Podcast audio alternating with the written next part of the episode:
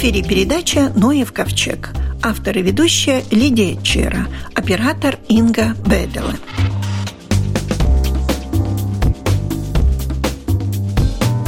Старший научный сотрудник Государственного института изучения леса Силова Янис Озолинч. И мы с вами встречаемся, когда интересует, как наши звери размножаются. Вот сейчас зима закончилась, хотя назвать ее зимой даже трудно. Будем говорить, наверное, начнем с медведей, потому что зимой рождаются у медведиц малыши. Вот у нас такие случаи замечены? Как раз прошлой зимой, и зима это сравнительно нормальная, по моему счету, была, потому что был и снег, и мороз такой умеренный. Медведи залегли спать, те, которые есть в Латвии. И, к счастью, мы услышали только пару случаев, когда они были активны или их разбудили. И пару недель назад мы делали свою первую весеннюю экспедицию, и нас пригласили охотники, которые недалеко от эстонской границы, конечно, потому что там основная популяция – это волость рамата. Массалаца, Рамата, там да, на самом севере, стране, да. Где в последней охоте с гончими они вроде потревожили спящего медведя. Но тогда они там, конечно, много не смотрели. И сейчас уже, когда медведи не должны спать, они привели там нас, исследователей. И, к счастью, мы нашли сравнительно свежее логово. Это довольно редкий случай на территории Латвии. Я видел в своей жизни только третий раз это. И там была такая круглая ямка в земле. Там было постелено ветвями из елок окружающих. И такое не укрытие, очень... Да? Да, укрытие из ивняка. Очень такое гуще вообще.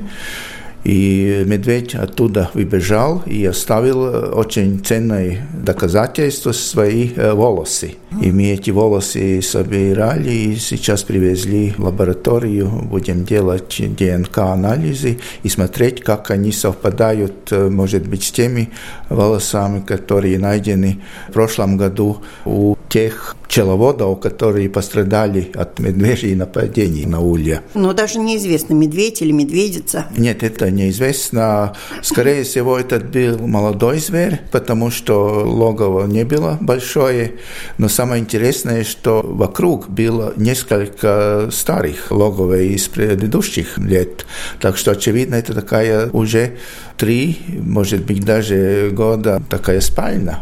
Да, медведей. Это уже традицией стало. Да, традиция, да. Это место. Вообще-то называется не логово, а берлога. Да. Да. Мне казалось, что берлога должна быть более укреплена и в глубине. Более укреплены берлоги у медведиц, которые рождают молодняк. Это такое доказательство, что она лучше построена. И если это такой окрестности, где в Латвии нету горы, пещеры, тогда это укрытие делается более аккуратно и поглубже, и не видно так. Но в Латвии, к сожалению, нет таких возможностей, и медведь просто копает яму. Может иногда использовать какую-то естественную яму, но это укрытие довольно такое сравнительно не убеждающее. Да, это представление о берлоге не подтверждает. А можно сказать, что в Латвии становится больше медведей? Да, потому и мы начинали свой этот проект, который финансируется Латвийским фондом охраны среды, улучшение мониторинга медведей с методами ДНК-анализов. До этого мы при мониторинге просто искали отпечатки следов, измеряли ширину передней лапы по этому отпечатку и, сравнивая даты нахождения и ширину отпечаток, мы подсчитали примерно, от скольких индивидов это признаки появились. А сейчас мы собираем материал ДНК, и это делается во первых местах, где медведь делает какие-то потравы, какие-то ущерб. Во-вторых, мы сооружаем специальные не капканы, а места, где медведь не ловится, а может оставлять свои волосы. Это очень такой простой способ, что выливаем специально подготовленную пахнущую жидкость, которая пахнет падалью. Очень важный источник питания, особенно весной. И возле этого пахнущего места это или старые пени, или какие, где эта жидкость дольше выживает. Возле этого мы протянем колючую проволоку. В маленьком радиусе, примерно как эта комната, где-то 6-8 квадратных метров. Чтобы он зацепился и оставил свои волосы, да? Именно так, на высоте где-то 1,5, немножко больше метра, чтобы не перешагал и не вылез под этой проволокой, чтобы... Остались у вас свидетельства, которые можно потом сдать на ДНК. Да. И третий способ просто искать или помет эти экскременты где-то, или как этот раз берлогу, которую нам показали. Очень хороший источник волос медведей. Да. Вы показывали руками, как выглядит медвежья лапа, но, извините, радиослушатели не увидели. Это сантиметров 15-20? 20 это будет очень-очень большой очень медведь. Большой. Таких в Латвии я не видел. Но 15, да, это взрослый медведь. У взрослого медведя где-то между 13 и 16. Передняя лапа. И очень важно различить переднюю лапу, потому что обычно более экзотично выглядит задняя, это с пятком, как у людей, а передняя покороче. Там видно только один такой длинный отпечаток от ладони, позоли, скажем так, и 5 пальцев и когтей. И измерять надо ширину этой мозолистой части, то есть поперек отпечатка. Если нет чем измерять, мы советуем тоже нам посылать фотографии, измерения таких найденных отпечатков. Мы или поедем тогда сами просмотреть, или просто примем это свидетельство. Но очень важно знать эту ширину. И если нет чем измерять, очень простой способ, можно обломать прямой веток на той же ширине, как этот отпечаток, и просто взять с собой и измерить дома это. Не надо ничего особенного. Сейчас еще пока следы можно найти, да? То есть снег лежит в лесах. Снега уже мало, но самое лучшее место для следов – это глинистая лесная дорога, где отпечаток иногда сохраняется, если нет дождей месяцами даже. Сейчас он в апреле поставит свой отпечаток и будет видно до середины лета. Вы сказали, одно место, где обнаружили медведя – это Масалаца, да. А второе тоже есть? Второе, нам сообщили до этого, это было тоже недалеко от эстонской границы, и поздние сообщения от медведя есть и от середины восточной части Латвии, там окрестность Лубана, Цесвайне, эти края. Но такой берлоги точно известной там нету, но просто наблюдение медведей следов очень поздней осенью, что означает, что он должен там же лечь. Будем смотреть сейчас весной. Вы сами когда-нибудь в лесу, в наших лесах, видели медведя, встречали? Что за ощущение? Это, наверное, 2 метра он? Или у нас все-таки поменьше этот бурый медведь? Нет, может быть, 2 метра, но это моя мечта увидеть медведя, пока не... Ну, разве не опасно встречаться с медведем? Ну, нет, в Латвии это не опасно. Конечно, я не могу предсказать свои ощущения, когда это случится, это неизвестно, как будет, но сейчас я думаю, что это просто уникальный, интересный случай видеть медведя. Но, конечно, не надо специально стремиться там идти поближе или что-то. Сфотографировать. Селфи не надо делать. Сфотографировать можно с расстояния, но приближаться не надо. И более того, что совсем скоро в Латвии, если еще это пока не случилось, будут рождаться и маленькие медвежата. И тогда медведица действительно весной может быть опасна с маленькими медвежатами. Уже подросшими она не так опасна, но пока они совсем маленькие, она обязательно будет защищать. Нападать будет. Ну, не нападать. Она считает, что защищает, а мы считаем, что нападает. Ну, она пугает сперва, так рассказывает те, которые видели. Она сперва пугает, просто бежит в сторону этого очевидца. Да. А если он не нравится, тогда может и нападать. А волков-то много в лесах у нас водится? Волков встречали? Волков встречал несколько раз. Но в этой зимой, да, охота пошла успешно, потому что был снег, были хорошие условия, чтобы выследить волков.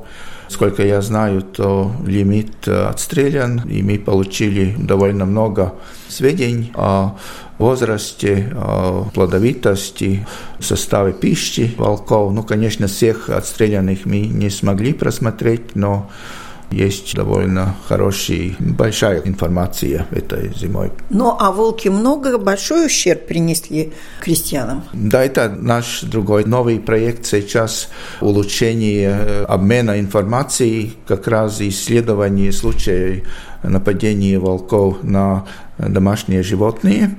Но как раз, как мы начинали прошлой осенью этот проект, этих сообщений стало как-то очень мало. Самый такой курьезный был зимой, когда волк вроде напал на Укшен, там такая ферма телят. И он влез в это укрытие, здание, и начал питаться павшим теленком, как разъяснилось потом.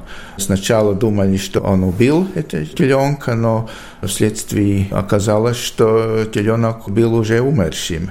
А волк, почему он был такой смелый и зашел, был очень тяжело болен чесоткой. Чесотка у него была. Да, очень тяжелой степени. Угу. Так что он не мог питаться.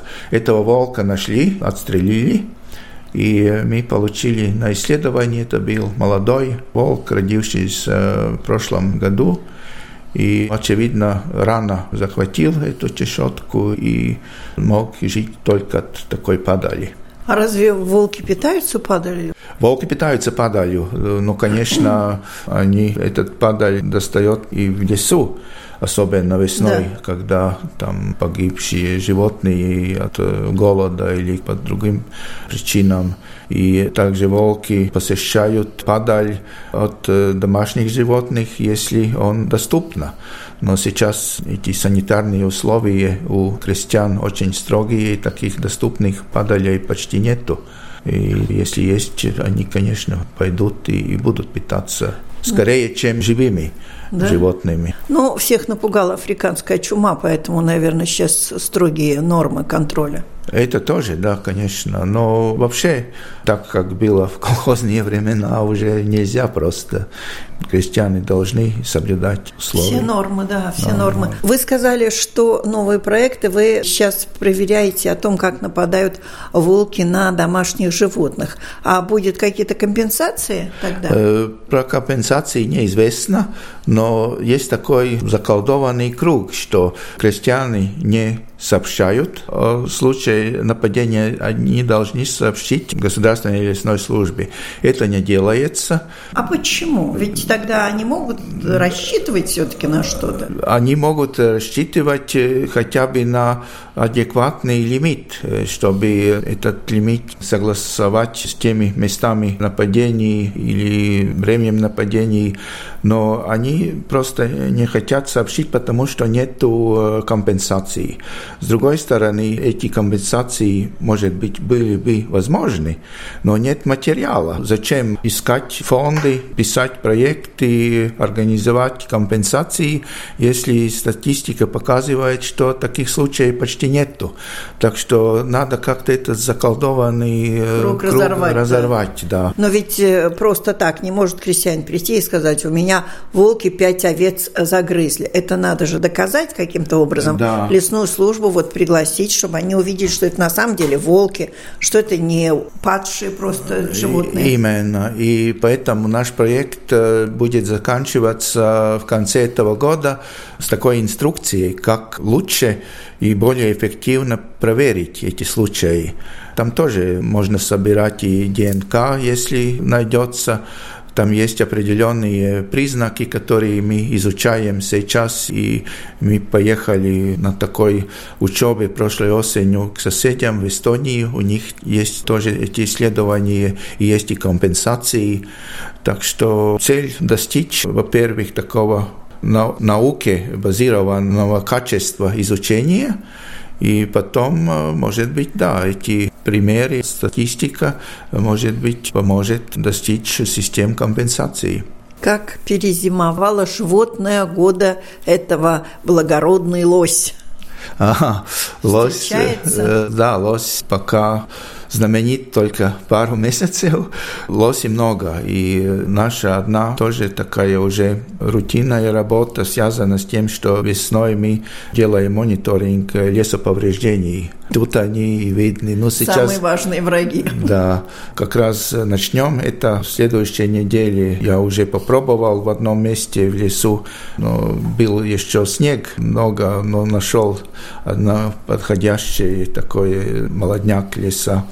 И как раз почти на каждой пробной площади было куча этих лосиных шариков, да, и повреждений. А можно определить, лось или олень? Да, это довольно легко. Иногда можно спутать косулю и молодой олень. Это возможно иногда.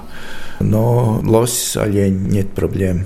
Косули восстановили свою популяцию, а то было достаточно, они потеряли. Полностью сейчас, да, очень много косуль сейчас зимой было видно на посевах и в лесу, и очень много в лесу, потому что лес стал моложе, и у них много питания находится в лесу. Раньше в таком старом лесе питаться было меньше, чем и косуль было меньше, а сейчас очень много. Так что вырубки лесов для кого-то полезны. Для парнокопытных обязательно. Но для хищников, наверное, сложнее. Им все-таки надо прятаться. Нет, им надо тоже питаться. Прятаться они найдут где. Это нет проблема. Ну, вы первый человек, который говорит, что нет проблем с вырубками леса. Для крупных млекопитающих ни в коем случае это нет проблема. Больше пищи, больше животных. Наоборот, они делают проблемы возобновлению леса. Они много где губят эти молодые посадки. А сейчас у кого будут новые молоть, когда появится? У кого? У оставшихся кабанов. Тех, которые меньше и меньше. Да, скоро будут и бобры, и косули, и олени, и лось. Ну, до конца мая почти все появляются. Малыши. На свете, поэтому охота запрещена, да? Охота в основном запрещена. На кабана разрешена, на пару хищных видов, на американскую норку, например, на енотовидную собаку, там круглогодично, а в остальном запрещена. Спасибо. У нашего микрофона был старший научный сотрудник Государственного института изучения леса Силова Янис Козулинч.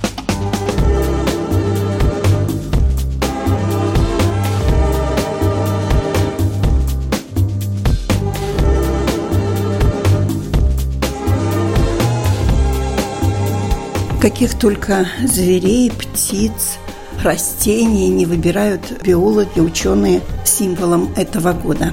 Микологи тоже назвали этот символ. Я его на картинке видела. Выглядит страшненько. Миколог Диана Мейере. Я думаю, что этот гриф выглядит лучше, чем некоторые из тех, которые у нас уже были. Потому что для этого гриба характерный очень красивый цвет. Не зря в его названии шафранно-желтый. И я думаю, что эти шипики довольно интересные для гриба. Да, но как-то непривычно. Все-таки он паразитирует на яблоне.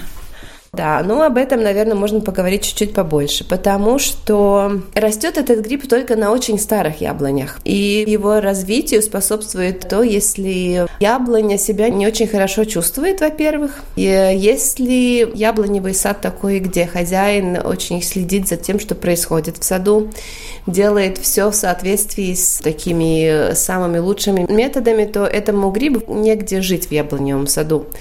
Этот гриб растет на ослабленных деревьях, И он не является причиной, больше как следствие, можно сказать, потому что он может начать расти только там, где есть какие-то повреждения на стволе дерева. Морозобоины могут быть или, скажем, какие-то очень старые ветви, которые не обработанные, наверное. Ну, это с одной стороны, а с другой стороны, если мы посмотрим так с более философской точки зрения, то это естественный цикл природы, когда что-то растет, что-то погибает, проходит свой такой лучший период жизни, и потом уже начинает постепенно погибать. И то, что в природе погибает, оно не накапливается в природе, а есть какие-то организмы, которые уже перерабатывают то, что осталось. И вот этот гриб, он живую древесину не поражает, он живет в этой как сапротроф во внутренней части дерева, где находится эта отмершая древесина уже, или какие-то отмершие части дерева, отмершие ветви и такое.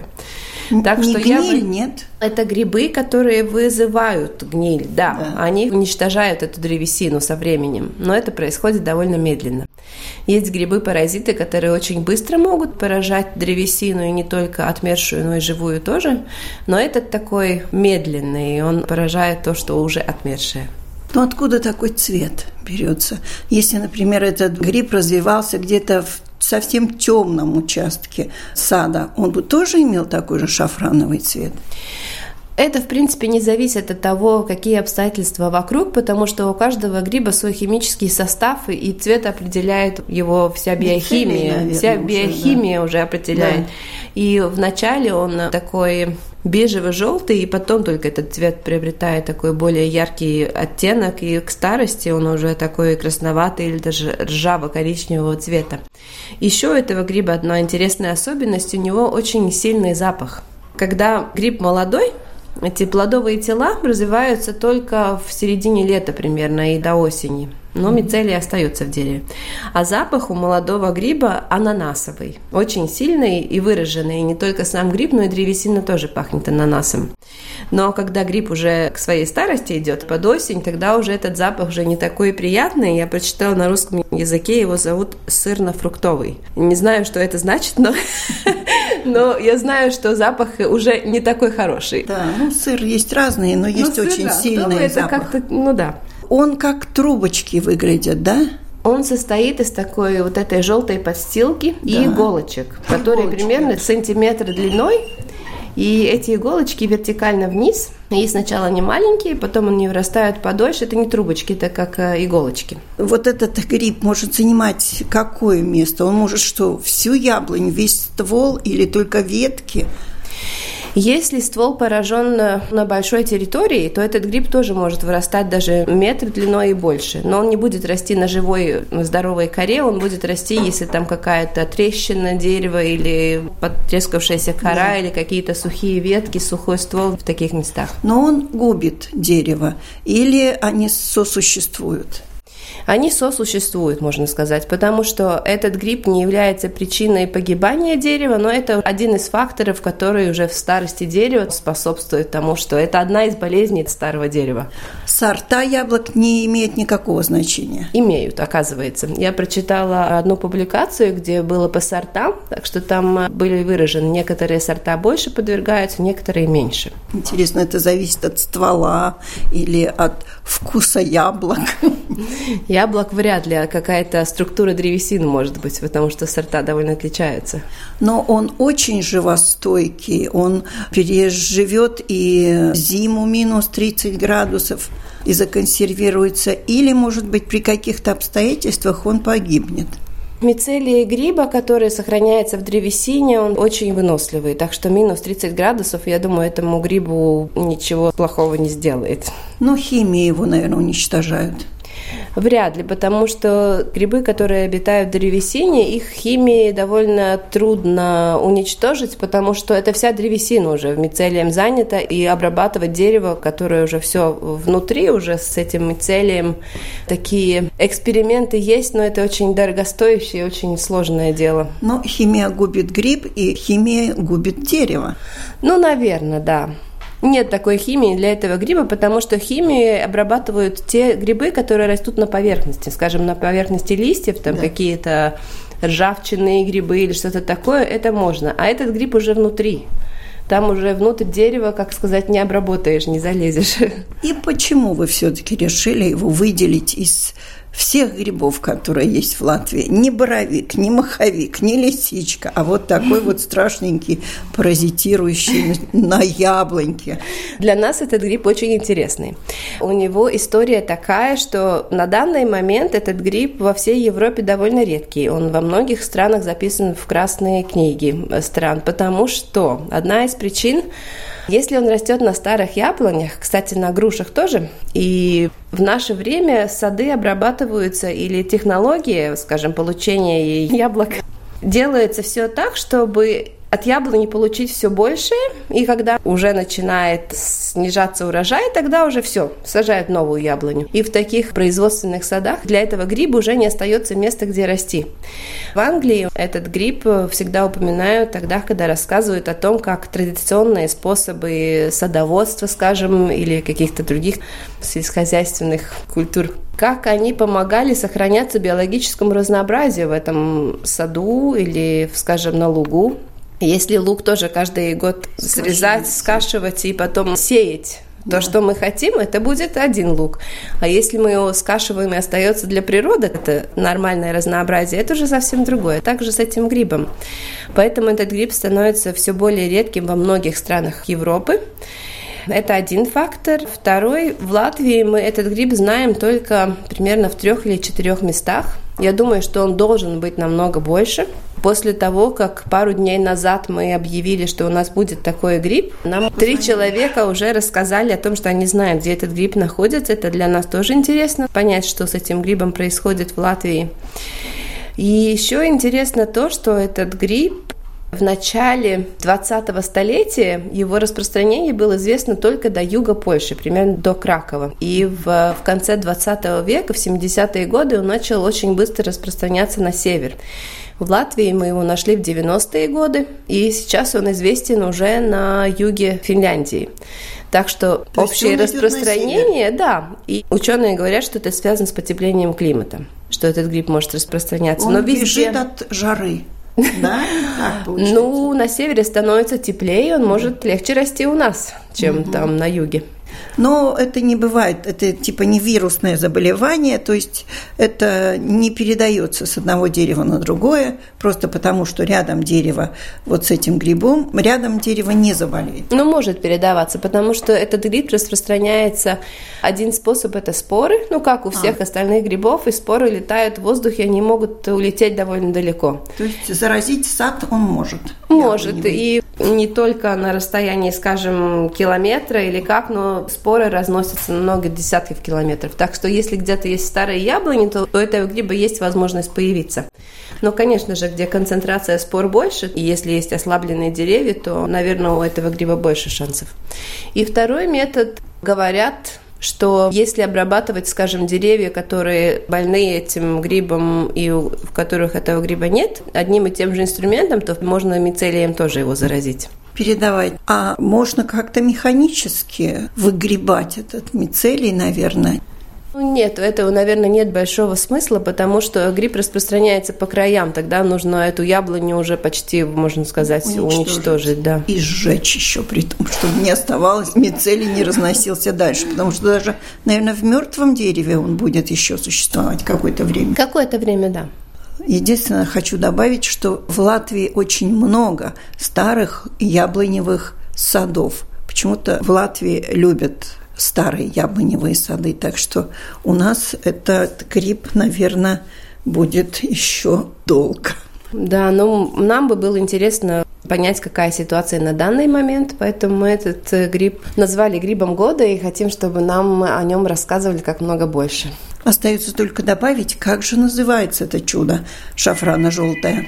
Этот гриб называется саркадонция шафранно-желтая, что в переводе значит гриб, снабженный шафранно-желтой шиповатой плотью. Это точный перевод всего латинского названия. У микрофона был Микулак, Диана Мейера. На этом наша программа заканчивается. Всего вам доброго.